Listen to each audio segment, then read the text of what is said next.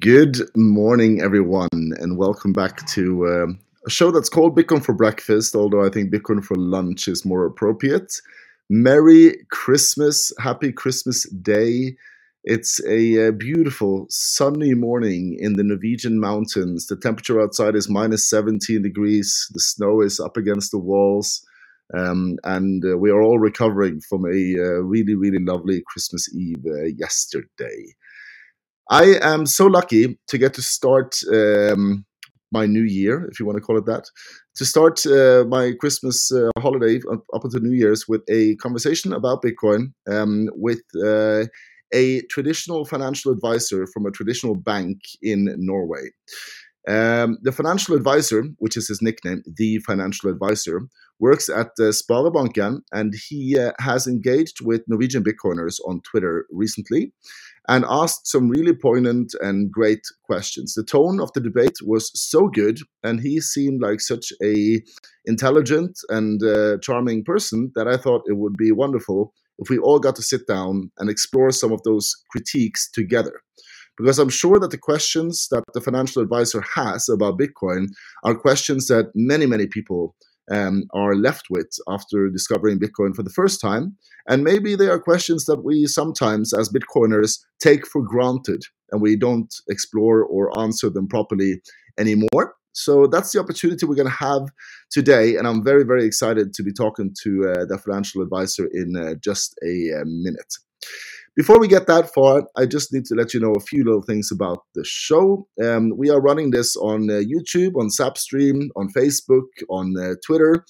On uh, most of those platforms, if you comment or you reply to the broadcast, it should show up in this chat that you see on the side of the broadcast, where you can already see my little welcome message.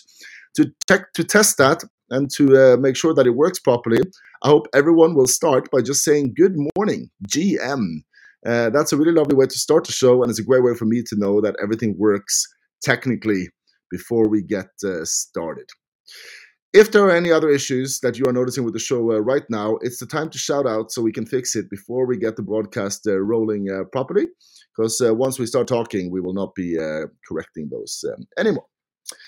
All right. Um, one little ad that I have to uh, push out, or don't have to, I'd like to. Um, I have a favorite uh, hardware Bitcoin Bitcoin hardware wallet, and uh, I don't say that lightly. I've spent years not recommending a Bitcoin uh, hardware wallet, but over the last few years, uh, Bitbox Swiss has developed one of the best products on the market. It's completely open source. It's the most secure and user friendly Bitcoin wallet you can find out there, and it's so goddamn beautiful if you need to store your Bitcoin safely, but you don't want to make it complicated, I really recommend you check out the link that you can scan the QR code below, and it will open a uh, website where you can buy your own BitBox uh, uh, 2. I recommend buying the Bitcoin only edition, but uh, I am not going to get involved in how you run your life, of course. So uh, if you prefer a different edition, go for it. But definitely make sure you secure your Bitcoin uh, properly using the Bitbox uh, 2, which you can find uh, on the QR just uh, below. All right, cool. Um, we're going to run this show uh, quite simply. We're going to be um, introducing the financial advisor, talk a little bit about the background for the show, and then we're going to delve, delve into um, some of the most common critiques against uh, Bitcoin. And uh, hopefully, um, this will be a uh, opportunity for me to challenge myself and to think again um, about questions that perhaps I haven't revisited for for years or for a long time because in the Bitcoin community, we often end up talking to each other. It can be a little bit of a circle jerk. We talk to other Bitcoiners and we all kind of agree on the basic premises uh, of many things. Now, that can make us intellectually lazy, and I don't like intellectual laziness. So let's get uh, that corrected uh, right away. Um, but uh, yeah, oh, sorry, I'm coming straight out of a Christmas Eve uh, celebration. This is done a little bit spontaneously. Uh, there are no notes for this show. We're going to do it just on the flow on a very human level. Um, but that means that it's going to be a little bit more chaotic and less structured than you may be uh, used to as well. Um, before we get really rolling, I am going to say uh, good morning to Chris and Carl Avin and Aines, who uh, is sitting in Switzerland this morning you'll be happy to know that uh, the Bitbox that I recommended is actually uh, from Switzerland, and uh, Switzerland has really, really come uh, very strong this last year with Relai and uh, with Pockets and uh, now with Bitbox. it's becoming a real castle for Bitcoin in Europe. You can be proud of what's going on um, for Bitcoiners in Switzerland. All right. Without uh, much further ado, I think it is time to introduce our uh, guest uh, for today and welcome the financial advisor. Welcome to Bitcoin for Breakfast, my friend. Thank you so much, and thank you for the the warm welcome and the eagerness for open discussion. And that, I love that. That's really wonderful thank you so much for agreeing to come on the show. I really appreciate that. And uh, Merry Christmas. Merry Christmas to you. Where have you been celebrating? I've been celebrating in Sweden, in uh, Gothenburg. Oh, beautiful. Yeah. Beautiful. Is that where you're I from? In, is that where your family is? Yeah, the, that's where I'm from, born and raised. Uh, but I live in Norway now, in Oslo. Right. Yeah. So you live in Oslo and mm. uh, you work in TradFi. Tell us a little bit about your background and, and um, what's your sort of angle to this topic before we dive into yeah. it. So uh, ba- uh, basically, I've, I've done a lot. like uh, I'm I'm 35ish, and uh, I uh, started out uh, as a car mechanic, fresh out of high school, and then I very based. yeah, and then and then I got into like sales or fundraising for humanitarian organizations like Save the Children and Doctors Without Borders, and then I got into hotel and service business for that that is uh, like where I had the my, the most of my work experience from the service business, Ho- hotel and conference, uh, and and working in a reception. Mm. And uh, then I got really about 2011. I got really interested in uh, uh, becoming financial free and uh, have the freedom to to distribute my time as I pleased and not being uh, a slave mm. for a, an employer.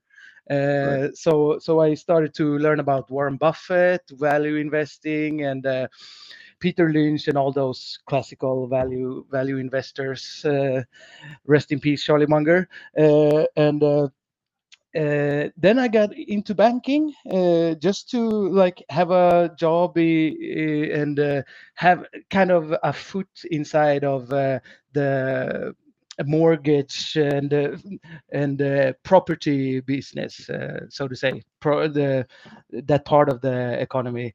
So so my my wish to work in a bank basically had to do with um, getting uh, more uh, input or uh, from from this side of the economy and uh, but but i am i am an open person uh, mm. broadly and uh, i i i like to learn new stuff and i'm i'm i'm risk averse but well that that that could be uh loose defined um,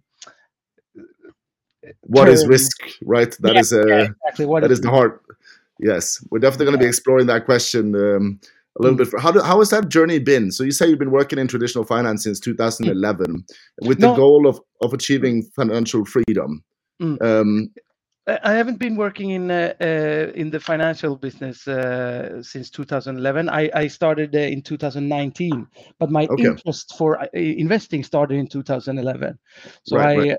and I had no idea that I wanted to uh, work in a bank uh, I I basically studied economics to to uh, with with I didn't have the uh, intention of going into bank even when I started studying economics uh, during around 2016. I, I just happened to saw an ad uh, from uh, SEB, a large Scandinavian bank, mm. um, and I thought, well, maybe I, I, just sent an application and then I, I got and got and I got in. I, I actually think I got uh, quote uh, I, I got in on, on quotas. they they wanted to broaden their not enough Swedes. Yeah, exactly. um, uh, so so I'm, I'm I'm mixed race, and uh, so I think they. Uh, uh, she's she the boss there actually said that she they wanted some people they wanted some more diversity in, in, their office. Uh, yeah. And, and how has that been? So four years in traditional finance, then four years mm. in, in traditional banking, and what an interesting I, time you've been there. That's during Corona. That's during the very inflationary period we've been through, mm, yeah. and this was in a, in a quest for financial freedom. How do you feel um, that that quest for financial freedom has, has been going? Uh, it's uh, it's been it's been going not not as good as before, but it's because I I I did a like a non-classic uh, value investing thing when the corona hit i i sold down a lot uh, because I, mm. I, thought that was armageddon uh, hitting us so i was i sold down basically 50% of my my assets uh, on the are you, are you part of the march uh, march 2020 dip yeah yeah I, yeah, like yeah, yeah. when it when it had dipped uh, like 10% or something i sold off half right. and i Oh, like I had Pandora uh, at, at a uh, buying price of I think uh, it was around 230 Danish kroners or something, and it and it accelerated up to I think 800 or something uh, per stock. So I regret that a lot. but uh, yeah. I think you were uh, you were definitely not alone in feeling yeah. a lot of uh, heavy emotions in those months. We saw it also yeah. in the Bitcoin price, which uh, mm. I think we touched three thousand five hundred euros during that March month, down from something like 6,000. So almost a, ha- a halving of, of, Bitcoin as well. Of course, it quickly recovered back mm. up to 69,000. Yeah. So um, uh, you are probably not alone uh, in, in regretting some of the decisions made yeah. during those uh, those critical months. For sure, but uh, but yeah. I um um, uh, my, one of my first impression was that bank people were really not like I thought they were. I I, th- I thought as many people uh, were thinking, probably thinks that they are really stiff and uh, uptight and uh, boring people, but they are really a diverse group. Um, they are like uh, uh, so, so uh, many different people. So I'm, I'm so sorry. Something is happening to the um, Google Assistant in the background here. I think it started ah. playing oh. my show in the background automatically. Okay. I'm just going to make sure that's turned off. One second. Yeah, no worries. No worries. You can actually keep talking. Um, yeah. You obviously have the stage yeah um, yeah so um, I, and i also got worried about inflation uh, well i don't know some somewhere between 2015 2020 i got mm. worried about coming inflation and i um, uh, one of my friends got me listen to uh, um, I don't remember what's. Can you mention one of the big channels that talks about a lot about gold and bitcoins, mostly golds and miners and stuff? You remember one of those? Gold, I am not very. yeah, I'm, I'm, not familiar. Okay, I I, I listened to to those channels, um, and I, I, got into gold, and uh, I bought some uh, gold mining funds and silver mining funds and uranium, and uh, also then I bought my Bitcoin uh, fund.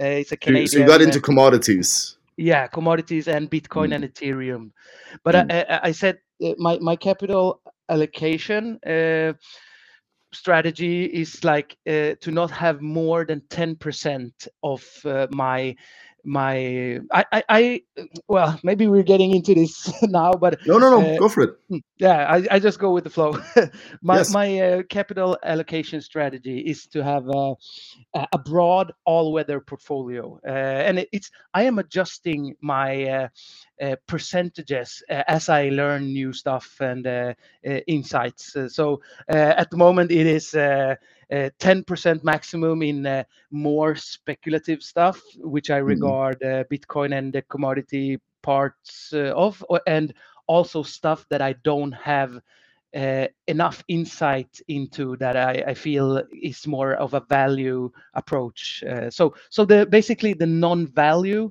um, approaches is 10%, and 50% is uh, going to be property, uh, re rental property, um, and the rest is uh, stocks and funds.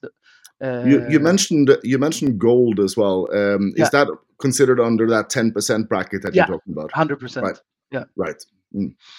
Yeah, because that's basically the starting point for this conversation. Um, mm. You put out a tweet. I'm going to show that to people, even though it's in Norwegian. So mm. if you are not uh, Norwegian, you may not uh, catch that perfectly, but I will read it for you. It says, "I do not understand why people would have more than ten percent of their wealth in Bitcoin.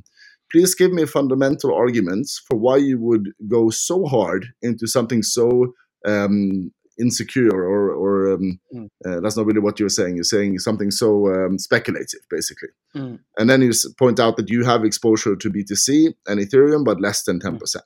Mm. Yeah. yeah. yeah. so that's that's I guess the the starting point of this conversation today. Um, mm. What what is the real risk profile of Bitcoin? Why would somebody go so hard into it? Um. And uh, you got some some responses to that. Was there something? Was there anything you you got in reply that uh, was convincing to you? Um, there, there were some. Uh, let me get up the post uh, for me also, uh, so mm-hmm. I can uh, have a look. well, maybe it's far away back for me now, but maybe you could send it to me in our Twitter. I, I will actually I will actually share this in the chat here. Oh, nice. Every, everyone can see the same uh, thread. Again, I'm warning you, the thread is in Norwegian, so you may or mm-hmm. may not be able to um, to read it. But I think uh, X has a pretty good translation feature by now. Mm. Yeah. Well, one thing that uh, that struck me is uh, because I think you also experienced this uh, that the uh, let, let, let, us just for sake of simplicity call it the bitcoin people uh, mm. um, not not at all in in any way a demeaning term at all just just to define the, the people that's a badge of pride really, for me. Yeah yeah exactly exactly. But but the bitcoin people can can be by some people seen as a some people in the TradFi uh, um, area uh, like uh, maybe like a sect or something uh, you you mm. understand what i mean? Absolutely. Yeah and and that for me was uh, i think that people were really nice and open and really interested and really uh, actually really more rational i think than more in some way that in more traditional finance people could, can seem. Uh, so I was uh, I was positively surprised uh, by the by by the openness and the eagerness to discuss in a in actually polite manner. Uh, so that that that was one thing that I was happy with, and um, but then I I, I can't, I can't remember one thing specifically, but that I was uh, convinced about or, or something. But but I, I remember thinking, reading these posts, thinking like, hmm, I should I should increase my I should increase my position from where I am. I think I am at, at around four percent now of my total um, fortune. Um, so that that is a feeling that I uh, was stuck with uh, after or and during this, but I, I I can't just pinpoint what it was at the moment, but maybe no, I can. Uh, but that is that is, that makes me obviously very happy to hear because I think mm. uh, you know Bitcoin. Most people introducing being introduced to Bitcoin for the first time will meet it with the knowledge that they with the knowledge they've learned from school and from their master's degrees and whatever. So mm. most of us will have the same kind of gut critiques to give against Bitcoin when we first meet it, and it does require quite a lot of learning and and rational critical thinking in order to accept some of the basic premises of Bitcoin. And it makes me very happy to hear that the people you met on Twitter were able to communicate mm. that on to you. Yeah. Um, so th- the idea today uh, was that the questions that you may still be having, and mm. please be as critical and as hard as you as you can be. I yeah. would like to try to to give answers to them and to discuss yeah. them with you as openly and as honestly and respectfully as we can. Mm. Um, and maybe I will take the initiative and kind of mm. ask a question for you because mm. you had you had this um, this post about uh, you don't understand people who go 100% mm. into Bitcoin. Mm. Um, I have three arguments basically. Mm-hmm. If you want, uh. I, I have uh, I have um, summarized it to three arguments, uh, basically three fundamental arguments to why mm-hmm. Uh, I uh, don't want to have my position in, in Bitcoin or basically anything more than uh, 10%. Uh, and uh, the, the first one is that um, uh, we, well, yeah, okay, unknown factors that might uh, uh, take down Bitcoin or, yeah, that, that can take down Bitcoin. the unknown, unknown unknowns. Yes, exactly, and and uh, it could be so many things. We could get into AI. AI could AI could uh, present something that is uh, much better than Bitcoin, uh, or uh, or could take away the flaws uh, of Bitcoin faster than Bitcoin can uh, get better with those flaws. Mm. Um, that is that is one, and one is that one. Another is that government. Should, should can... we take it one? By, should we take yeah. it one by one? yeah, rather than to because else it's going to be a little overwhelming. I think. Yeah, of course, um, of course. So yeah, I think that's a really, really good critique. Like the unknown mm-hmm. unknowns is obviously something that, uh, by definition, is mm-hmm. is a is a huge problem in any market that is emerging or developing. Because mm-hmm. we we may not have a track record of ten thousand years to look back at, and so mm. our confidence has to be based either on a rational analysis mm. uh, of of what we believe is is true, or um, in the case of Bitcoin, I believe uh, to take the AI critique, the main mm. reason why I don't worry about AI is because of physics. Because AI ah. obviously can can um, uh, play with the code, it could play with our computers, all these kind of things. Mm. But what it can what it cannot do is to create energy out of nothing, right? It can't break the law laws of mm. thermodynamics. And what hmm. really makes the Bitcoin network so powerful isn't the code that it runs or how many users it has or something like this. What really makes mm. it so powerful is that there are there is so much actual physical energy that is uh, in a decentralized manner across the entire globe, because energy is decentralized, it's distributed across the whole globe, uh, being put into this network, and that in order to overcome it, in order to change it, in order to manipulate it, you would have to somehow match that amount of energy. And uh, of course, uh, it's not impossible if AI had as its only goal to take down mm. Bitcoin, then uh, of course AI taking over the world could probably channel that amount of energy for the purpose of taking down Bitcoin. Um, but it seems like a very irrational use of that energy, and it's hard for me to imagine uh, an AI that would have that as its as its objective, uh, given the costs that that would involve, because it would obviously cost enormous amounts of um, computing power, enormous amounts of energy, which mm. is an opportunity cost as well, because everything that you spend on Bitcoin cannot be spent on something else. Once you've spent mm. the energy, you spent the energy, and I. Um, I don't worry particularly much about AI choosing to direct all the world's energy to overwhelm the Bitcoin network. So that that sort of physical constraint on AI's capacity is the main reason I don't really worry that much about AI taking down the network. Now, do you, could, could, could, yeah, sorry, yes, please. Uh, I, I, I didn't, if I understand you correctly, you mean that um, the AI would uh, like basically shut down Bitcoin in a physical manner? Well, as long, you know, Bitcoin is, is, is uh, so, so what really makes Bitcoin relatively unchangeable, the reason mm. why it's, it's so uh, static, you know, no, static is not even mm. the word, why it's, why it's so uh, hmm, heavy to change. Why, uh. why it's so dif- difficult to change, why it's so stable, mm. um, is primarily the fact that in order to change the network, you would have to convince the majority of the computing power going into the network to adapt the new rules or adapt the change or overrule the existing rules. And okay. at this at this point, Bitcoin is so big and the amount of energy, you know, you often hear this from critics. Uh, Bitcoin uses the amount of energy of the Netherlands or whatever yeah. like this, right? Mm-hmm. And uh, and obviously that is a, in order to then overwhelm the network, you would have to channel an enormous amount of energy to match mm. that. I, and, I uh, understand uh, what you mean, but I think you misunderstood me. I just okay. meant that I just meant that AI finds out something that is a better alternative to Bitcoin, and therefore people would leave Bitcoin. I, I just mean uh, mm. a, as an example of an unknown factor is an a really smart super AGI that would uh, come up with a much efi- more efficient uh, type of Bitcoin.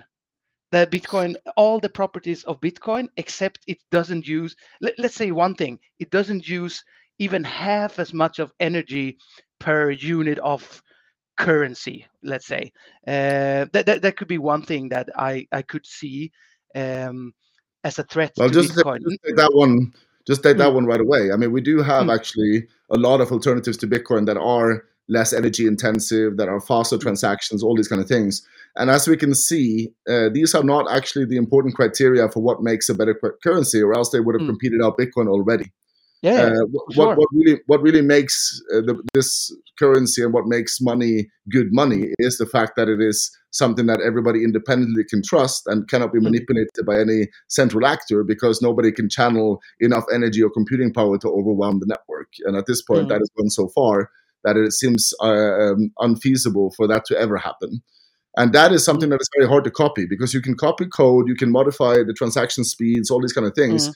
but you cannot copy the amount of energy. You cannot copy the amount of computing power because that can only be Mm. spent once. Yeah, So yeah, sure. you know that that is the main value proposition. And for AI to Mm. create something that somehow would be more secure, of course, I by definition I cannot imagine that. That's something that AI would have to do, and it's possible.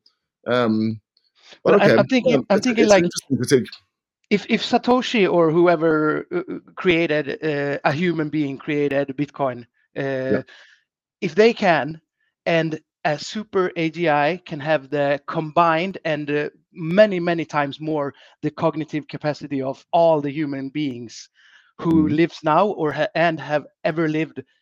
I I I, I can't see how they can't uh, create something that is more efficient and better and has all the positive uh, criteria's uh, properties that Bitcoin has today and is even more better. I can't see how they cannot do that uh, by being so much smarter than uh, uh, all the humans combined. Well, you know what really makes a currency what what is the value proposition of a currency is the trust, Mm. right? And Yeah, yeah, humans would have humans would have to trust the network, and if Exactly. AI is able to to change the network, Mm. then by definition it's something humans cannot trust. It's the same Mm. reason why why fiat currencies are struggling against Bitcoin because they are Mm. malleable, they are changeable, they are manipulatable, and Mm. so there is no reason why any individual would choose to use that over time. Uh, Bitcoin remains this one unchangeable thing, and it's the Mm. unchangeable nature of Bitcoin that is, um, in many ways, the very value proposition. Mm. So if, if AI is able to create something that it can change and that it can control, then by, by Mm. definition, it's something that humans cannot trust. Mm. And so uh, this is something that is hard for, I think, AI to replicate. Mm. Um, but I, I think you are, you are of course correct that it's uh, impossible for us to imagine what someone with that amount of cognitive capacity could do. Mm. But okay, inter- in- interesting critique. Let's move on from the AI one. I think we've exhausted the, the Yeah. perspectives there, unless you want to add something. Um, uh, maybe just about the utility of uh, Mm. using uh, another cryptocurrency. Maybe they could, maybe AI or someone or a human being. Could, this is a part of the this uh, uh, another better alternative. Maybe maybe so. Let's say that you now have to do stuff to get get a bit Bitcoin. You there are some hinders, eh, some friction of using Bitcoin. Let's say Mm. in two years or one years, uh, uh, one year, the the Bitcoin hasn't um, uh, um, taken away all these uh, hinders or friction, and uh, and an AI or another actor comes up with a another cryptocurrency that has the same property as Bitcoin, same properties as Bitcoin, but has much better utility in being easier to use and uh, and stuff like that. That that could also render Bitcoin irrelevant, possibly that is a, a- risk at least. I, I, I say I say nothing about the possibility of this happen, but it's a it's a non-irrelevant uh, risk.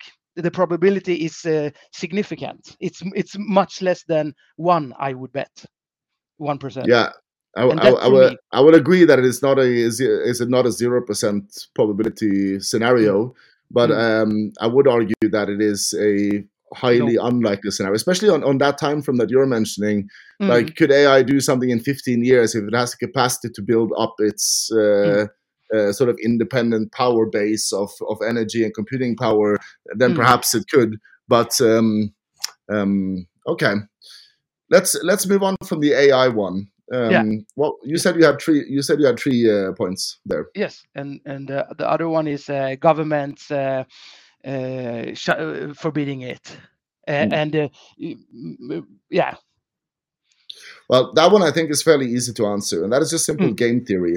A good image to use there is perhaps what would have happened if a government decided to ban bit, uh, in the internet Mm. or ele- or electricity or the printing press. You know, there, as we know, there are countries that tried to not build out internet infrastructure because they didn't want their citizens to have that power. They didn't mm. want. Uh, there are countries that didn't adopt electricity and industrialization early on. There are countries that didn't, that tried to censor the printing press. And mm. in the end, none of these countries succeeded in doing so because of simple game theory. That if even if one single country on earth, which already exists with El Salvador, is willing mm. to take advantage of the possibilities of the new technology, mm. that country will benefit so tremendously much that any country that doesn't do so will be mm. left behind. Yeah. And, and and that I think is the main thing where even if a government hates Bitcoin, even if it doesn't want Bitcoin, even if it would like to stop Bitcoin, it simply mm. can't afford to do so because mm. nobody because even if there's just one or two countries in the world that goes and, and reaps the benefit of it, they mm. will be so tremendously more successful. Um, so that so that game theory aspect, I think, is the most important reason why governments will not succeed in banning Bitcoin the other is just a coordination issue. Like in order to, to truly stop Bitcoin on a global scale, you would need to have every single like you can't afford to have any dissidents. You need mm. to have complete consensus among 192 nations who otherwise don't agree on anything. And yeah. we already and we already know that a bunch of these countries are positive to Bitcoin. Mm. They have no intention of stopping Bitcoin. So we know mm. that this consensus is impossible and that is and that is where we get this um, situation. Where, you know, in Norway, for example, it's a great mm. where we where we're, where we're both. Um, I'm from, and you are living.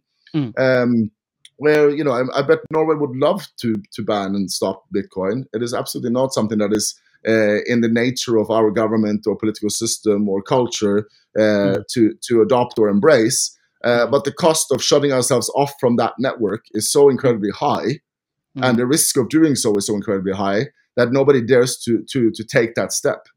Um, mm. And you do have countries that have tried to ban Bitcoin and have had to reverse their policy for these same kind of reasons. Um, what I think you will probably see instead is you will have countries that don't go for Bitcoin; they will go for monetary freedom, where mm. citizens are free to choose to settle their contracts and taxes and whatever else in whichever currency they want, which is what we're seeing in Argentina now with the new president Javier Milei. Hmm. Um, they don't decide on a particular currency and then they let the market decide. And since Bitcoin is the superior currency, at least in my view, and we can explore that deeper later on, uh, since Bitcoin is a superior currency, uh, that should over time lead to all value um, uh, being sucked up by Bitcoin and gradually taking over that um, uh, that market. So. Mm. Um, yeah, I don't. I'm not particularly worried about governments uh, banning Bitcoin per se. And the other alternative they have, I guess, is is uh, the CBDCs, right? Mm-hmm. Creating their own creating their own alternative, mm-hmm. and that one's a little, slightly more tricky to answer because it's intellectually mm-hmm. a, a, little. Uh, it requires complex. a little bit of a. Yeah, but at the same time, not. Mm-hmm. You know, the basic the basic um, the basic criteria for what makes something money. Mm-hmm. The basic they are they, they are unchanged for ten thousand years. And we know thanks to gold, that humans don't need to know about those criteria in order mm. for them still to emerge. So humans didn't know the chemistry of gold until like mm. 200 years ago, right? Mm. But even without knowing the chemistry of gold, without knowing any economics, without understanding why, humans independently across the entire globe discovered through endless transactions and interactions that this was the best store of value and a way, a, a, form of money that could not be expanded or printed by any centralized authority. You could trust that a piece of gold in Norway is the same as a piece of gold in the Netherlands. It has mm. fungibility. Um, and this was true before humans knew it. And mm. that's why it became money before humans understood that. Mm. And that is the same thing with, with Bitcoin. The, the, the, the, the, the all the, the fundamentals that makes Bitcoin superior money are there, whether or not humans understand them or not. So mm. through the, the uh, uh, transactions and interactions, Bitcoin will emerge in the same way as gold emerged as as the superior money um, over time. In, in in my view. Um, I have a question uh, about mm. that.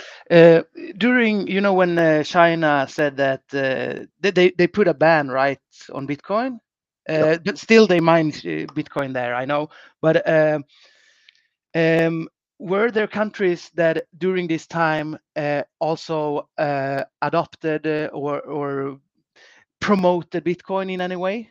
El Salvador.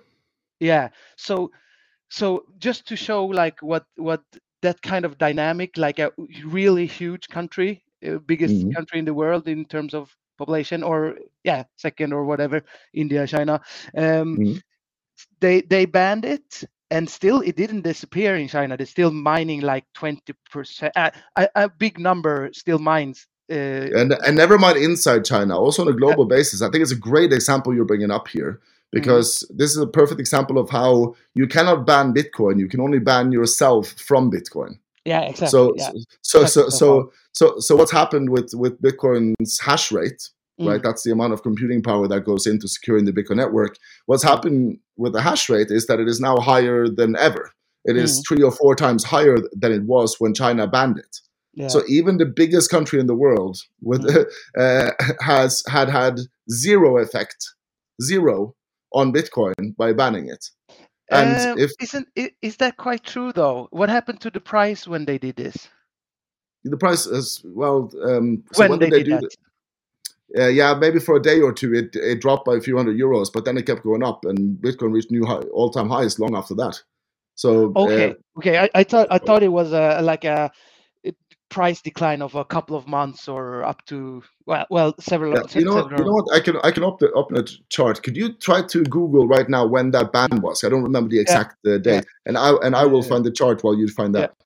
when did China? that would- that would be interesting to just um, have a Mm. little comparison. yeah going. because my my my point where i'm trying to get at or trying to explore if if it might be true is that even though that some countries uh, uh, a- accept bitcoin and some some don't this is going to have an effect on bitcoin uh, which is uh, negative for bitcoin as a currency because we don't like currency to be fluctuating uh, a hell of a lot right?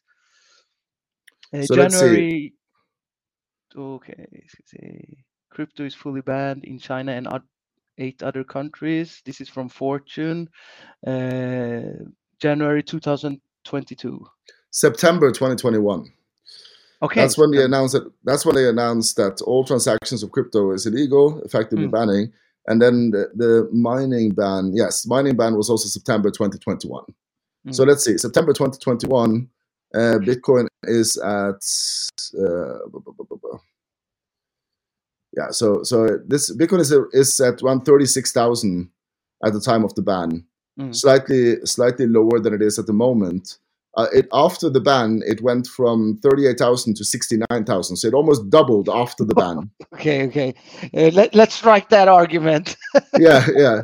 No, Uh, because this is, uh, and then of course we know that Bitcoin had a bear market after that again, but Mm. that feels for that some other be, uh, reasons probably yes, yes, exactly. It was not the China ban that that, um, and you could you, you could even make the argument that the China ban was really really good for Bitcoin because there was a lot of hash power in China. Mm. You know, a lot of a lot of the computing power was in China, and by banning Bitcoin in China, you ended up distributing that hash rate uh, to other countries around the world. So Mm. Bitcoin Yeah, actually because- became more became more decentralized, more resilient. yeah. Um, now you see a new concentration happening in the U.S., and there's a big Mm. discussion about whether or not that introduces new risks. Mm. Um, but uh, but yeah, the immediate effect seems to have been more that Bitcoin became more decentralized, more resilient, and a doubling in the price. Mm. Uh, yeah. Uh, okay, f- fair enough. Good, good arguments. Good argument, arguments. Still, though, I feel that um, uh, even though if so, if, if let's say that a lot of country bans this, and and some countries still have it. Um, Mhm. Let's say that these are really countries, poor countries, uh, majority of them, and uh, they start. They, they have not so much of world's production and the, most of the world's production is in the countries uh, that has these bans. Um, and they are not allowing uh, uh, uh, people to shop their products uh, to buy their products uh, in bitcoin. Wouldn't Mhm. this affect the uh, the price of bitcoin and the use of bitcoin? I suppose it could theoretically, but here I would like to make a make a, um, uh, an interesting point about the period that we are in right now, because the U.S. Mm. dollar is obviously being challenged, wh- whether by Bitcoin or, or other currencies uh, with the BRICS and everything. It's obviously being challenged in its hegemony, right? Mm, Um, and that means that we end up being there's an old problem that resurfaces. if you have two trading partners and they each have their own currency, none of them can accept the other partner's currency. If you are Russia and you are selling things to China and you're selling it in China's currency, uh, your problem is that China can print that currency and buy very real stuff from you. So you don't have control over the value of the currency you're settling in, which means that China, in theory, could just print endless amount of money and buy everything you own, and you will actually not have any value left. So you can't accept their currency. You can't accept Chinese yen when you're selling them oil. That's not possible. And vice versa, China has the same problem. They can't accept Russian rubles because Russia can print Russian rubles. And printing money in return for actual tangible assets like goods and services and commodities is obviously a really bad deal. So they are both stuck in this in this uh, situation that in order for them to have trade, they need mm-hmm. to use some kind of third medium, out external medium that none of them can control in order to mm-hmm. settle this, because that way they know that none of the trading partners can manipulate the currency in order to take your resources. And that's a mm-hmm. role that the US dollar has been filling. But as the US dollar has challenged that role for, for itself by, uh, well, undermined that role for itself through its inflationary policy, uh, through its uh, shutting down of the Swiss, SWIFT system, etc., um, you now get this um, search for a new medium of settlement.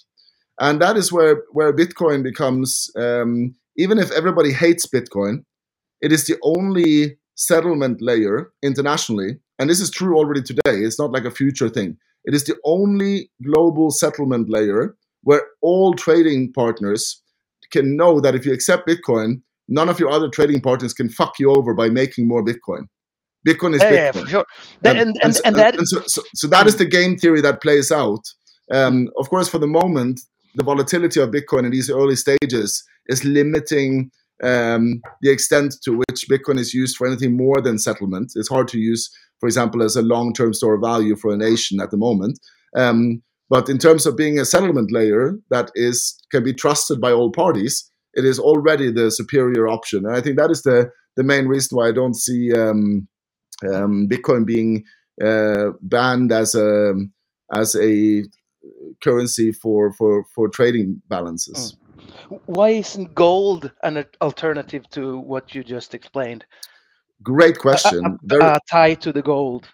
Uh, Yeah. As you see, many countries now, uh, or for quite some time, has has bought a record amount of gold.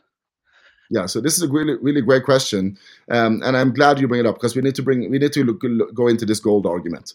The Mm. first thing to know about gold is that gold already failed, right? Gold was the currency, and it was competed out by fiat. So we know that gold already failed against fiat. Now, why did gold fail against fiat? It's mainly for three reasons. Um, it's difficult to store it. So, in order to store gold safely, you need to use a third party like a bank or a government.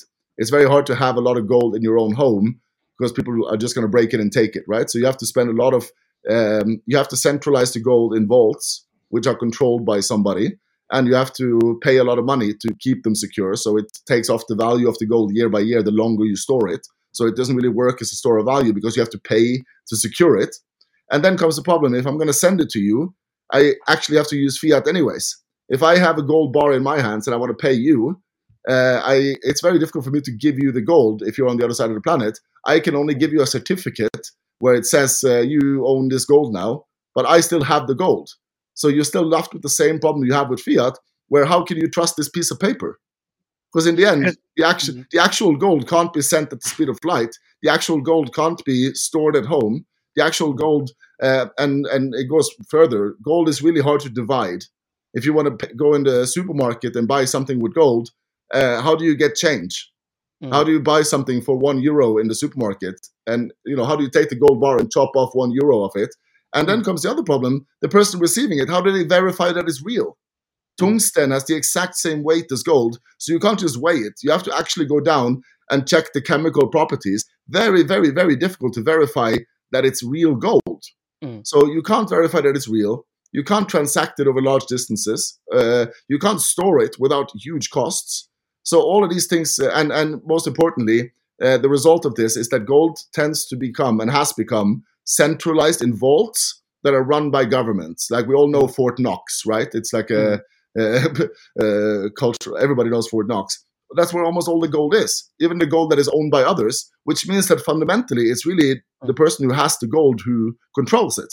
Even if you have papers that say, you know, Russia is a great example. Russia had a lot of gold in vaults in France, I think, and then the war started, and uh, France just confiscated all the gold. Mm. That's uh, useless as a settlement layer. Um, Yeah, but- and that is and that is why fiat won. You know, fiat uh, the way we have it today won because fiat is better than gold. It is faster. It's easier to verify. It's easy to store. Um, but it obviously has the problem that it's still centralized and it can be manipulated and printed and expanded by whoever controls the money printer. Mm. So that's that's the thing that Bitcoin fixes. It has all the benefits of gold uh, plus uh, none of the drawbacks. But but I have, have some arguments against against that. Yes. Um, it, it isn't gold. It, it isn't the physical gold that we want to uh, that they want to use as as money. It's it's the um, it's the properties of tying the fiat to the gold that uh, should make the the the, the not the same, but but the the limiting properties of printing the money. You know, the taking away the uh, possibility for governments uh, to print new money. In just- theory, yes, but in reality, of course, no government has ever. You know, the first time governments uh, confiscated all the gold was in Amsterdam in 1658, and since Mhm. then, every government that has had the opportunity to issue, like, tie their currency to gold, sooner or later something happens where they need just a little bit of emergency money, and then they print certificates that say that we have gold in the vault. But uh, since nobody can go and check that the gold is actually there, people for a while they believe it you know for a while people will accept these papers that are supposedly tied to gold but soon enough the market is flooded with these papers and people realize that actually the gold doesn't exist and, and that- that's actually a how- fraud. That's a really that's really a big a huge scandal scandalous fraud, yes right? So so Yes. when that happens, that that should like that's inevitable okay. So in theory, I I, I could see that this system could work in theory, but as you uh, quite correctly points out, this is the flaw of that system. Yeah.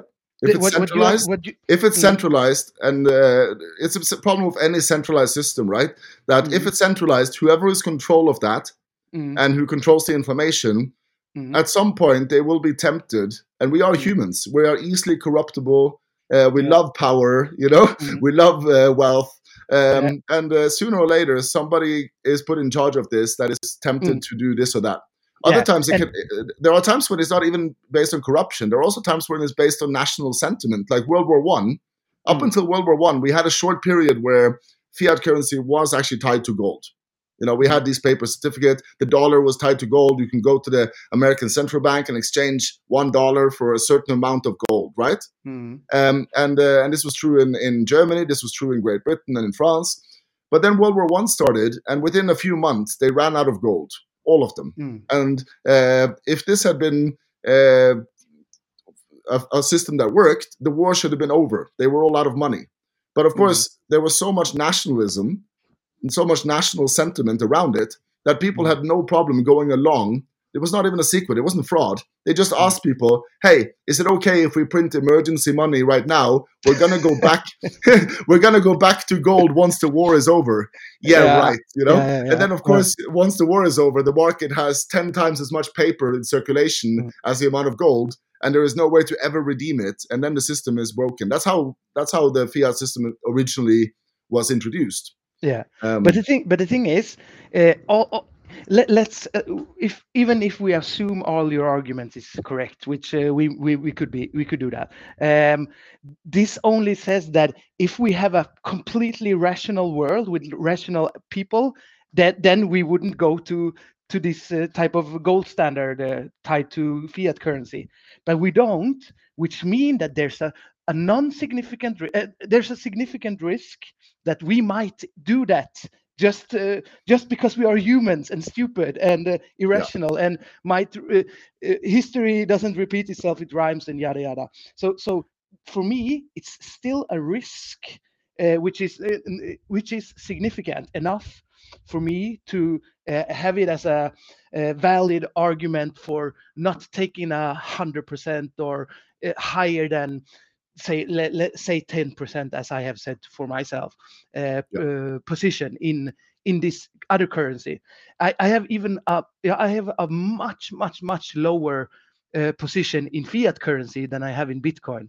Uh, well, you could argue that I, I don't have that because I don't have Bitcoin uh, directly. I have it through a fund, a thir- oh, really? third uh, party. So you don't so, you yeah. don't have any Bitcoin at all. Like uh, real, not not, not in not through a not a real Bitcoin now. No, only through this um, intermediary. yeah, and there you come. That's a you know really really risky thing. That mm. if you are risk averse, mm. then you know you should know that every single actor that has been put in charge of holding someone else's Bitcoin has sooner or later f- fallen for the temptation to just take the Bitcoin and go and disappear. And well, that is why, and that is and that is why we we have um, this motto in Bitcoin: not your hmm. keys, not your coins. Okay. But um, but anyways, that's a, slightly separate point. Going back to the um, um the the the rational rational actor argument. Ah. Um, you know, the one of the interesting things about Bitcoin for me is that uh, it doesn't require you to be rational. It's a matter of incentives.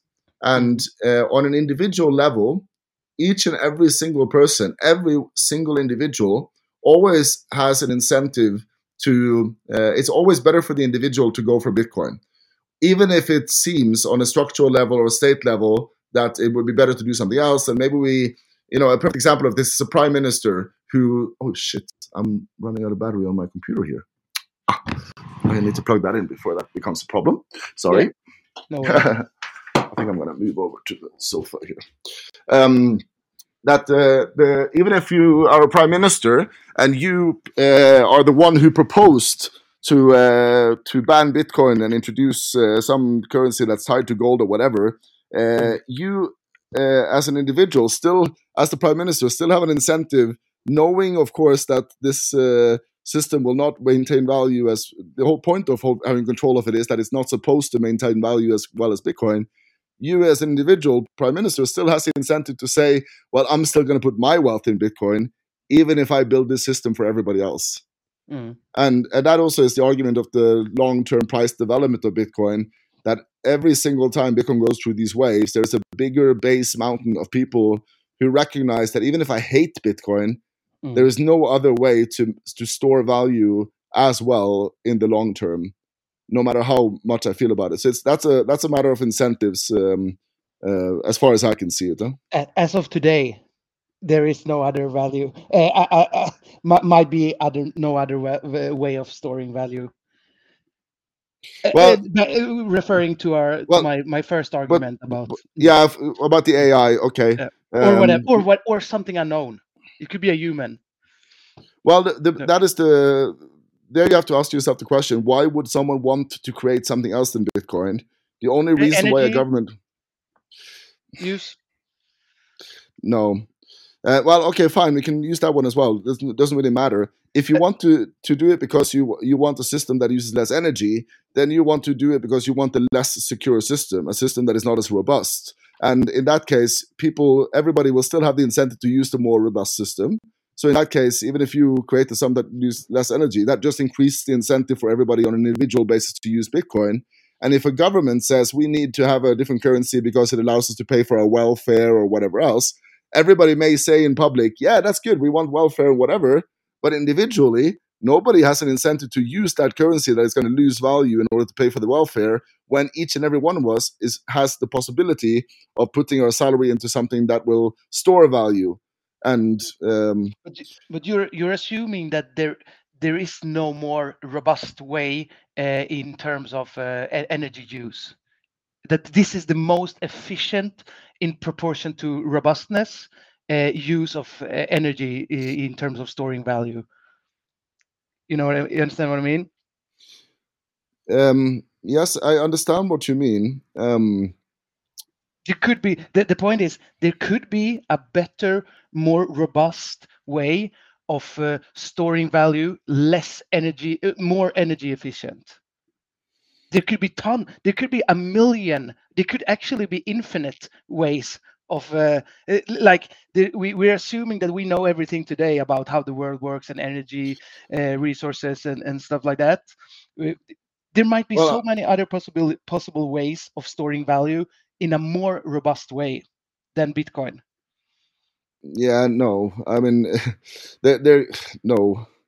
Um, There but I feel like I need, to, I, I I need to, I need to give you a more rational answer than just no. Uh, Okay. the, the, the, the, where to start with this? I'm not saying that there is. I said there can be. And since I don't know Yeah, and and it would be stupid. It would be stupid and argument uh, and arrogant of me to say that there can't be. Uh, of course, we come back to the unknown unknowns. By definition, they are unknown.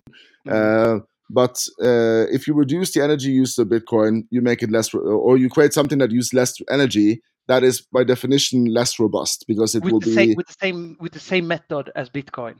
yes. Yeah, but The there less could be a completely new method. No, no, no. So, so, so you know, a lot of Bitcoiners will often say Bitcoin doesn't use enough energy. Mm. Bitcoin Bitcoin needs to use all the energy of the galaxy. You know the Okay. uh, the whole the, the whole uh, the whole purpose of of um, of the energy usage is the robustness. It's impossible because energy is is one of those fundamental laws of physics, thermodynamics. It cannot be Mm. created. It cannot be destroyed. Mm. Um, and as a result, uh, you uh, do not if you if you if humanity let's say creates a hundred kilowatt uh, uh, hours of energy Fusion reactor. And- yeah. yeah, no, now I'm just using this. If if the total output of humanity is a 100 kilowatts, and someone spends 50 kilowatts on Bitcoin, Mm. that means that no matter what uh, else you do, there is the energy to compete with Bitcoin to to to make something more robust simply doesn't exist. And thanks to the laws of physics, it cannot exist, even if even if AI takes over everything. Um, but uh, um, there there are also other things like beyond the energy uh, that that ensures that the robustness of Bitcoin is is something that is very very hard to compete uh, with. Um, I'm finding it hard to phrase this uh, reply to myself. Um, so I see there is quite a lot of people watching across. Mm. I think we're up to like 50 people now. Um, there is. Um, uh, and I'm sure that some of them can phrase the answer to the question of robustness better than I can Mm. or maybe give me a clearer critique than than I am having in my head right now. So use the common field. Let me know how you would answer the the question of uh, creating something more robust than Bitcoin. Um, I have a I have a question to you in the meantime while we hopefully get a, a definition there from from the crowd. Uh, Yeah. wh- wh- what do you uh, what do you think of these arguments of the unknowns unknowns? Uh, what would your proportion? Uh, maybe I, I guess. Let me rephrase it. Is it is it like this for you? You see no, you see such a low probability for other alternatives for this which makes you wanting to have a much higher proportion of your fortune than 10% in Bitcoin. Is that Yeah, the case uh, for you?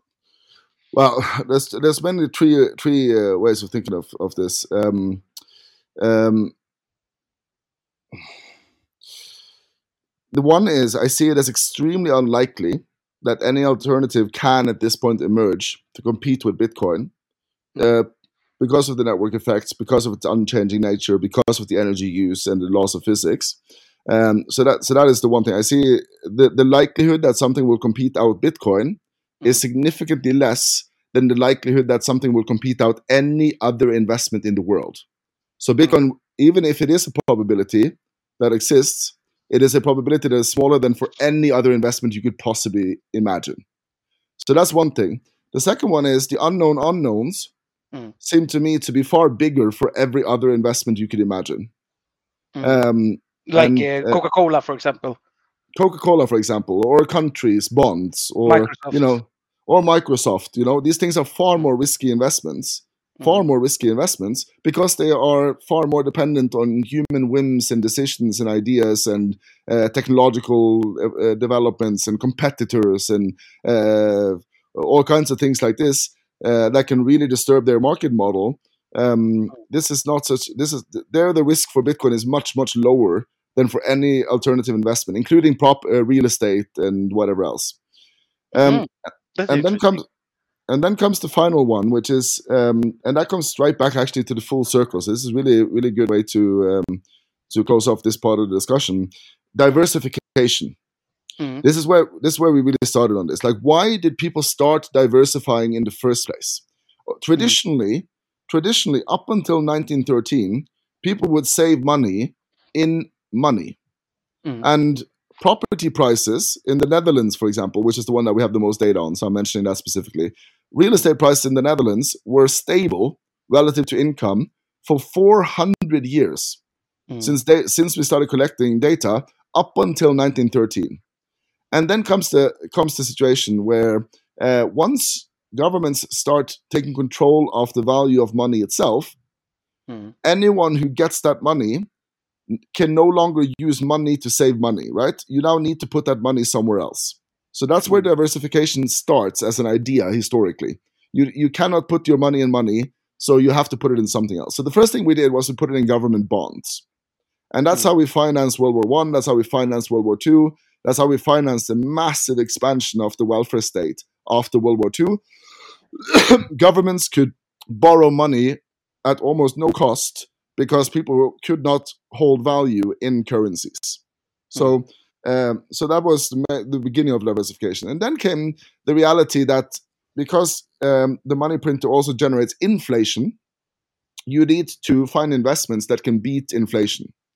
So people started looking at things like real estate and stocks as not as a way to just invest in something that has fundamental value, something you're going to live in, a company that has potential revenue, but as a way to escape inflation.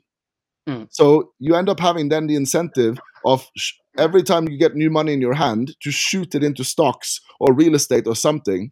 And the result you can see it on the on the charts, right? The market has been pumped for 50 years now, and when you look at it, it looks like the safest investment ever because it only goes one way. And the reason it only goes one way is because the money printer only goes one way. They they never turn it off. They print more and more and more and more. And anyone who uh, has even the you know most faintest uh, knowledge of money knows that you can't hold value in money. So even Mm. if you don't understand uh, the full picture, you will have such a strong incentive to find somewhere to put that money.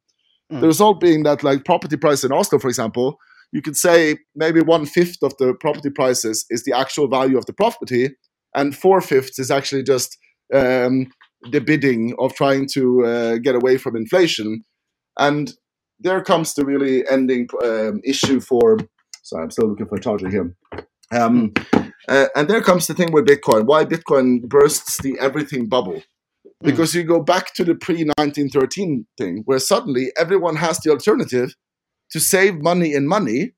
And not only do you have the alternative to save money in money, but saving money in money clearly gives much higher return than trying to diversify and chase all these different things to try to escape inflation, which is the only reason diversification was became trendy in the first place. So Mm. since the very reason why diversification was a thing, why we started spreading our uh, money into all these um, um, uh, stocks and real estate and gold and bonds and whatnot, since the very reason for that is is literally taken away by Bitcoin, and you can make more money just holding your your uh, capital, your wealth in Bitcoin, doing nothing. You don't have to watch your portfolio. You don't have to rebalance. You don't have to pay a financial advisor at a bank Mm. to watch your portfolio. you, know? you don't have to pay. I'm sorry, I, I don't mean to make you unemployed, but we we don't get paid uh, for um, uh, it's it's the it's the fund managers who get paid for that. We Okay, okay. we only get salary for distributing mortgages and uh, stuff like that. That's that's what we get paid for. But obviously for for for a grandma uh, for a grandma who is financially illiterate or whatever Mm. it is so much easier to just buy some bitcoin and hold it Mm. than it is to get involved in real estate and stocks and bonds and funds and god knows what because the only reason we do so all of us is to escape inflation No, If there's one more reason. There's one more reason to diversify, and Yeah. if you diversify correct with uh, uncorrelated, uh, well, less uh, uh, correlated uh, assets, then you get a smoother ride. So it's for it's for peace of mind. It's for more peace of mind, and it's for okay it's for also for the unknowns, the unknown unknowns that like um, as you say, as we have talked about uh, before, it, it- you never know what's gonna happen in the world. We, what Yeah. what what kind of disruptions we get, wars, everything, and uh, t- new technologies emerging. Uh, so so it's uh, we. It's because of the unknown unknowns for me, and I think for a lot of people. Actually, and- actually, I think those were two really good arguments you made there. Like you can smooth the ride, yes. Like Bitcoin, uh, you know, I often ask the question, what would it when people when people criticize Bitcoin for its volatility? I often ask, like, well, what would it look like if a new money took over? It would look exactly like this, right? It would be a pretty bumpy ride on the way up. But the re- result is, of course, that that may be too bumpy for some people, and you can indeed smooth it out by diversifying a little bit into things that have a more, uh, maybe a less. Uncorrelated. yeah, m- maybe it's uh, not increasing as much, but at least it doesn't uh, move as much either, right? Yeah. So, so that is a decent argument. And uh, the unknown unknowns, I suppose, yes, by spreading your eggs into a few more baskets, you can, um, uh, you know, in some ways, you put yourself at risk of more unknown unknowns. But at least the unknowns won't hit all your portfolio at the same time. So Yeah. that I, so, But so I ha- that I, I buy that. I'm having difficulty finding. Uh, uh, I, I have more ease of finding unknown disruptors for Bitcoin than for farms or for uh, small. If you, if you, I'm, I'm going to. uh, We're planning. Me and my girlfriend. We're planning to buy a small farm uh, that we could have as a security for if, if the food uh, supply chain gets disrupted. As you know, Norway is not uh, self-sufficient in uh, food production, and uh, I want to have food security, uh, of course, Yeah. and uh, live closer to nature. So I, I ha- I'm having difficulties uh, seeing a disruptor for that dis- investment. I could Well, and- basically. I, I could wouldn't call that an investment, though. I wouldn't call that an investment because here I think Bitcoiners will agree with you. Mm. Like Bitcoiners are so like we talk a lot about individual sovereignty Mm. and uh, things like being able to produce your own food, uh, being able to have a home that uh, keeps you warm and safe and everything. These are welfares. These are welfare questions, not investment questions. So let's the call it why- purchase. Purchase the only. Yeah, It's- yeah, but I but I think that like buying, yeah, I'm putting No, my it's- money it's- somewhere. That that's the that's the similarity. I'm putting Well, no, no, no, no, no. amount of money.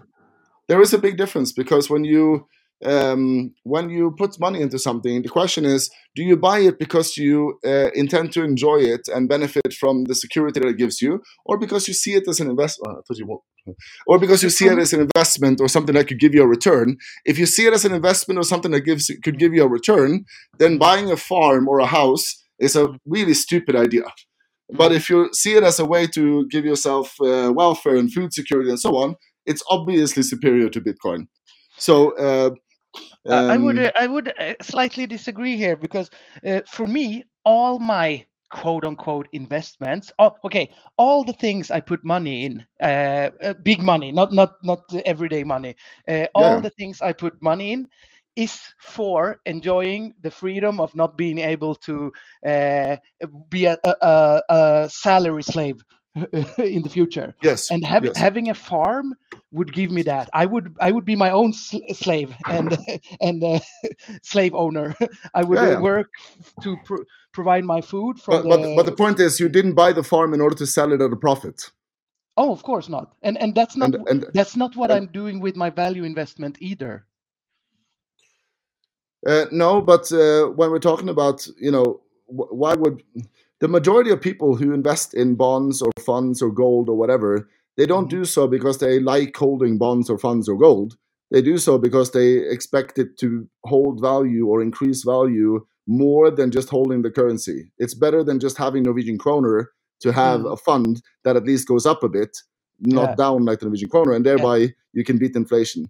Now, Oh, yeah, when yeah. you buy, i'm not one of buy- those i'm not No. one of those I, I I- i'm i'm not a bondholder i don't i don't see much value in both. I'm not that kind of value investor. I'm not a graham benjamin graham type of value investor. Uh, uh, so so so that that that's maybe not so relevant for us. Uh, i agree with you on that. Uh, i totally agree with you.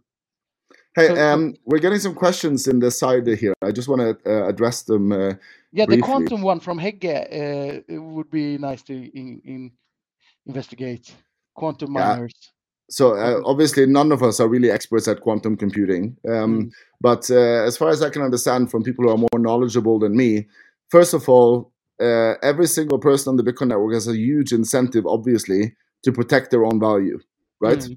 Uh, Yes. so, cha- so changing the algorithm to, or the, the rather the cryptography, um, to, to be uh, quantum resistant uh, seems like a relatively trivial matter. The incentives are are correctly aligned for everyone to make that action. Um, so that seems to be the the main um, uh, reason why this is not a not a major threat. And I maybe this is naive of me, and I'm the wrong person to talk to about this really. But uh, the, from the people who are very knowledgeable about this, do not worry about it, and that makes me that that's what gives me the most confidence. Um, yeah. The other question here from the same person: If the chain is constantly being 51% attacked, I think faith will be lost in the chain. Yes, but here we forget the cost of attacking.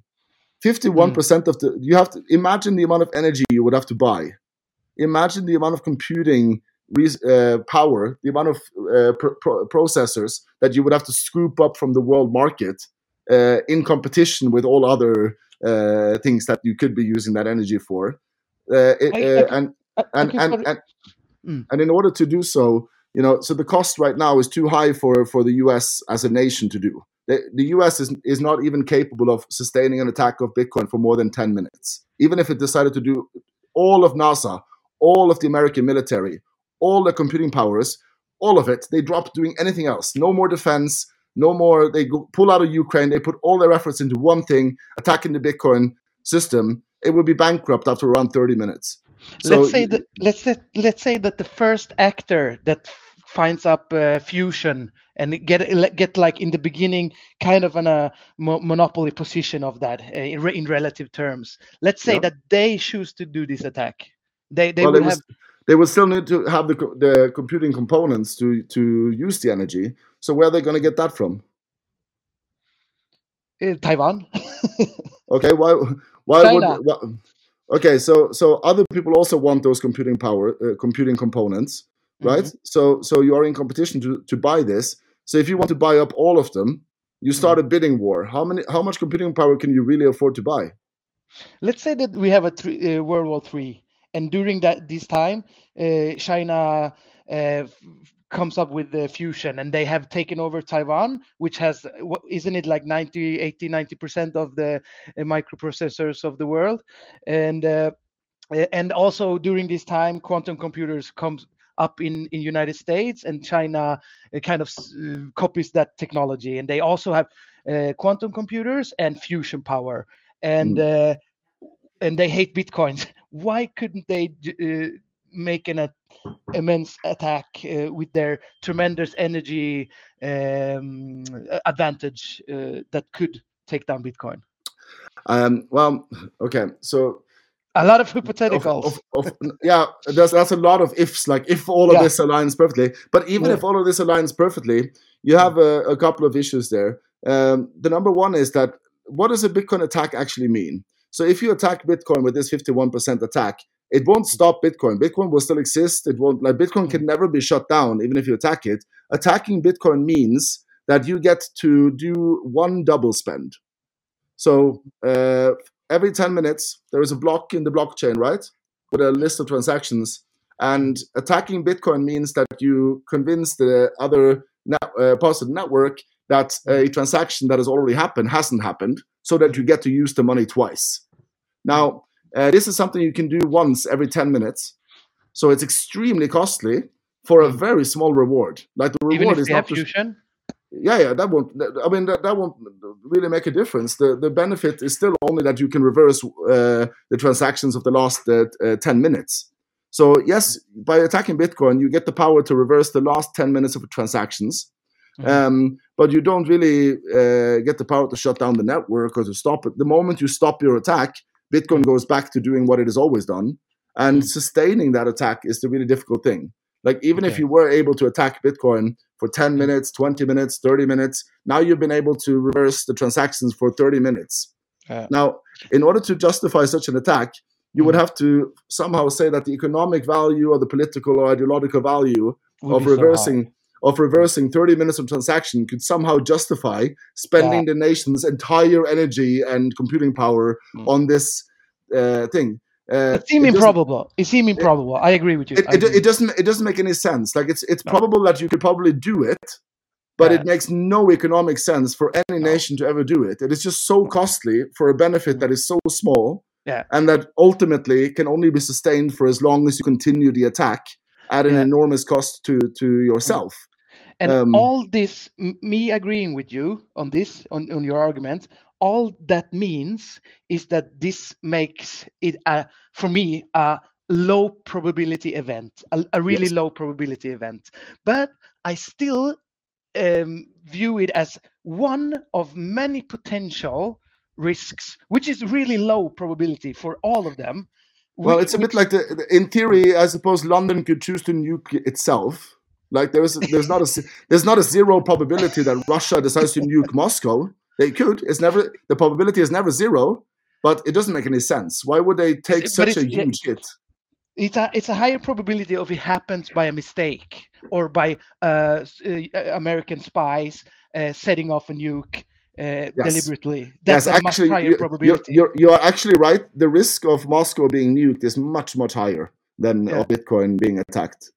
Uh, it's- it's- no, you're you're absolutely Yeah, right. yeah, yeah, probably. because that because because you can't attack the Bitcoin network by accident. Mm. That's not going to happen. Like nobody's No. going to accidentally direct all of energy and computing No. power into the system. That's just not going to. That's not possible. So yeah, I to- I totally um, agree with you. Um, I hadn't actually was- thought about that, but that's that's an interesting. Uh, what, yeah. Uh, I- okay, let's move on. There's another question here uh, that I think is worth mentioning uh, since we were on the topic of gold. Unknowns, unknowns are the same for gold, and I would argue actually for all kinds of assets. yeah, hundred Um, percent. but yeah, but yeah, I, gold. I you would know, agree with that, and and that's why I would have the exact same arguments for gold as I have for Bitcoin. Uh, uh, I, I have I have basically no technical or I, we we have had no dispute in the technical terms of Bitcoin or the tes- technical build-up or properties of Bitcoin or anything like that, or the or, or actually we have definitely no uh, arguments or disagreement about uh, the fundamentals of Bitcoin and cur- currency and money and all that. We we I think we both agree on on those kind of stuff. Uh, maybe maybe not to to the same degree or extent, but uh, on the basic fundamentals, I think we agree. The, Mm. I think where we differ is the uh, on maybe like on the risk aversion of. Uh, um, unknown unknowns how, how we uh, relate to those unknowns and how, how we want to like position ourselves in terms of those Uh, I, what- I think the most the most the most convincing argument that you've made today for me is the um, is the idea that um, by spreading your eggs in several baskets, at least you have un, uh, several different unknown unknowns uh, Mhm. that won't take out your whole portfolio, right? And this Mhm. will be, but this will be true for any asset. Um, and it is this is this is the best argument I've heard in favor of a certain level of diversification. Um, but uh, just going back to the to the unknown unknowns for for gold specifically, I think it's a really important point Alex is making, and it uh, I know that this is not something that uh, you have claimed, but I just think for the listeners it's an interesting point to to to highlight um, that we don't know how much gold there is. Uh, In Mm. fact, uh, we do kind of. We know that there is an, probably an unlimited amount of gold in the universe. You know, and Mm, so so okay, so we yeah. so so we know that uh, uh, if we expand our mind a little bit, the Mm. actual scarcity of gold is not scarce at all. Um, it, I, uh, I- you can buy that where, where, whereas Bitcoin, even if we somehow conquer all of the universe, there will still only be 21 million Bitcoin. The amount there is no more Bitcoin on other planets or anywhere else. The, the Bitcoin Mm. is there, and it's it's it's uh, mathematically guaranteed. Um, so that I think is a and actually just to show you this, I have this equation tattooed on my arm. is is that the my- bitcoin equation equation yeah, this is the distribution uh, equation for Bitcoin. Uh, I'll try Mm. to show it in the in the right way here. So Oh. what you what you see here is there are 32 halvenings, Mm. and each each halvening. Do you know what a halvening is? yeah when the supply gets halved Yes, the amount of Bitcoin that's released every 10 minutes is cut in half, Ah. and that's that's going to happen 32 times. Mm. You know, every, around every four years. It's not Mm. exactly every four years. It's every 210,000 blocks. Mm. So every time there's 210,000 blocks in the blockchain, Mm. there is um, uh, we we halve the amount of Bitcoin that's being released, right? But Mm. so uh, the total amount of Bitcoin is 30 the 32 halvenings, Mm. 210,000 blocks. Each block has 50 Bitcoin, but every time we run the equation, this is cut in half by the integer here being increased by one. And so this rotates until it becomes 21 million, or actually it becomes almost 21 million. I think it's like we are lacking 2,000 satoshis or something, but very very close. So um, um, so that is like a very big difference uh, from gold. And uh, even though it's not an argument you've made, I think it's it's good for the listeners to have that covered as well. Yeah, yeah. I, I, I, to- I totally agree with that. But but uh, uh, NS has a good question, which I would have also been thinking about. Uh, um, what would you, or if you want to say, share how big of a percentage of your total fortune is in Bitcoin, and what would you recommend, uh, or something about that? Yeah. So first of all, it depends a little bit whether or not you consider uh, property, real estate, as wealth. Mm. But uh, and also it's uh, depends on whether you're talking about now or in the future when Bitcoin is dominant. When Bitcoin is dominant, I Mm. believe we will see a re-emergence of Mm. good investments beyond Bitcoin, like stocks Mm. and so on. But for the Mm. moment, I cannot Mm. see any argument to hold any wealth in anything else than Bitcoin. Um. But with the one caveat that Mm. I do believe that it's good to own a home, Mm. but that has got no, but Why? that has got nothing to because it's welfare. Uh, it's a home. A home is a, is an object for you to actually live in and enjoy, but it is not an Mm. investment. It is not a savings vehicle. It is not a form of wealth, Mm. or it shouldn't. It But shouldn't be. but so that's why- in. Uh, that's why I'm correct. That's why I'm correcting this. That even though today Mm. people consider um, your property and real estate as a part of your portfolio, Mm. um, I, I, I, think of it more like my laptop. I don't consider my laptop a part of my portfolio. Mm. Uh, uh, I don't consider my car a part of my portfolio, and I don't. I shouldn't consider my house a part of my portfolio. Um, But you consider your Bitcoin holdings to be a really high probability of being much more worth in terms of uh, stuff like uh, houses, uh, um, food, consumer stuff, right? Uh, yes, I think the purchasing power of Bitcoin will increase uh, almost endlessly. And and much much more than property, right? Oh yeah, uh, So- like so-. Th- then I really can't understand how you can hold property and not Bitcoin 100%. No, it, in fact, this is one of the best critiques I would get against my own choices here. That um, absolutely sell your house and buy Bitcoin. It's probably a good idea. But Is it that uh, you maybe that you want to do stuff in your home that you couldn't do in a rental? for example, that could be an argument. Um, I mean, uh, Then I would But- understand it totally. yeah, and But that is still, kind of what I mean. it, it, it, it should it should hurt for you knowing that you have probably hundreds of thousands of uh, kroners in your uh, property that you could instead have in Bitcoin. absolutely. just- Okay, then I feel for you because I feel I I have always told people don't buy a home if you're not gonna rent it out. If you're not gonna get money out of your uh, rental purchase, uh, then don't buy it because then it's uh, it might be not a good investment. Then you might find better investment elsewhere. yes, You need to absolutely. renovate and all that shit. I think we are on the same page there. Yeah. Let's see. Um, even if I'm just gonna check what uh, if even if Bitcoin has superior expected value vis-a-vis other investments. Uh, yeah, I think we addressed this.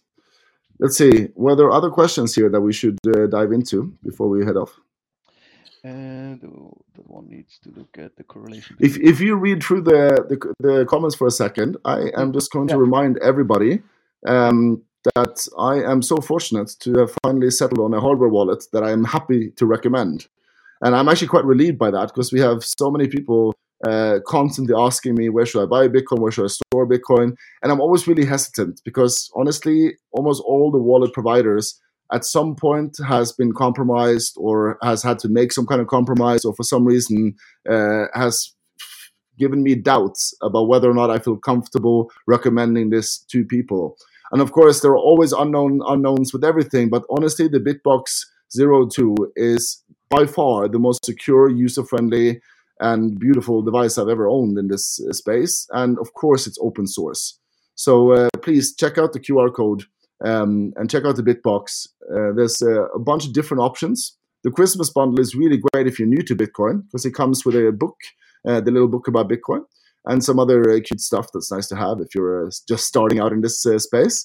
Um, but for us who have been here for a while, try to get yourself the Bitcoin only version and uh, sleep tight at night, knowing that your Bitcoin is uh, safe and secure.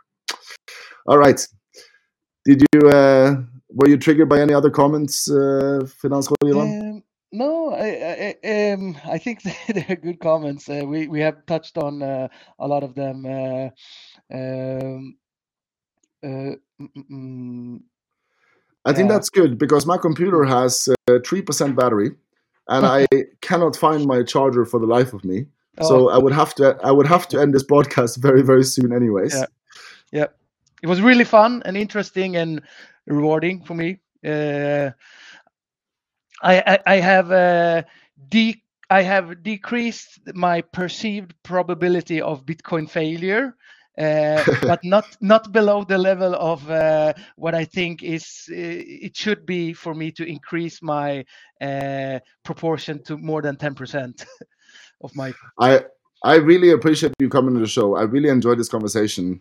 I think we touched on a lot of great um, uh, topics and questions that I hope also the listeners found very interesting.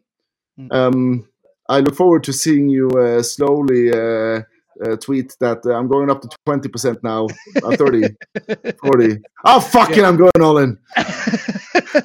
maybe, maybe I'm open to that. I'm, I'm- open to everything. Almost. You never know. Yeah. All right. Thank you so much. Um, Thank you. Nice talking to in you. touch and Yeah. uh, talk to you soon. We keep in touch. Bye bye. Ciao. Have a good day.